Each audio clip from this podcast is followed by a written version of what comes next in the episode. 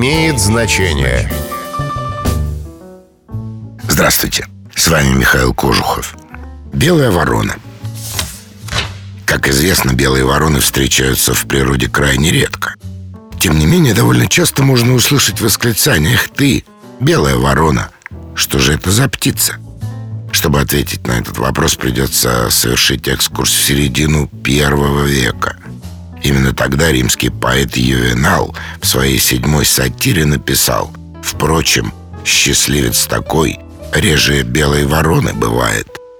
Так он обозначил редкого, а резко отличного от остальных человека. Определение не только прижилось, но и сохранилось в течение двух тысяч лет.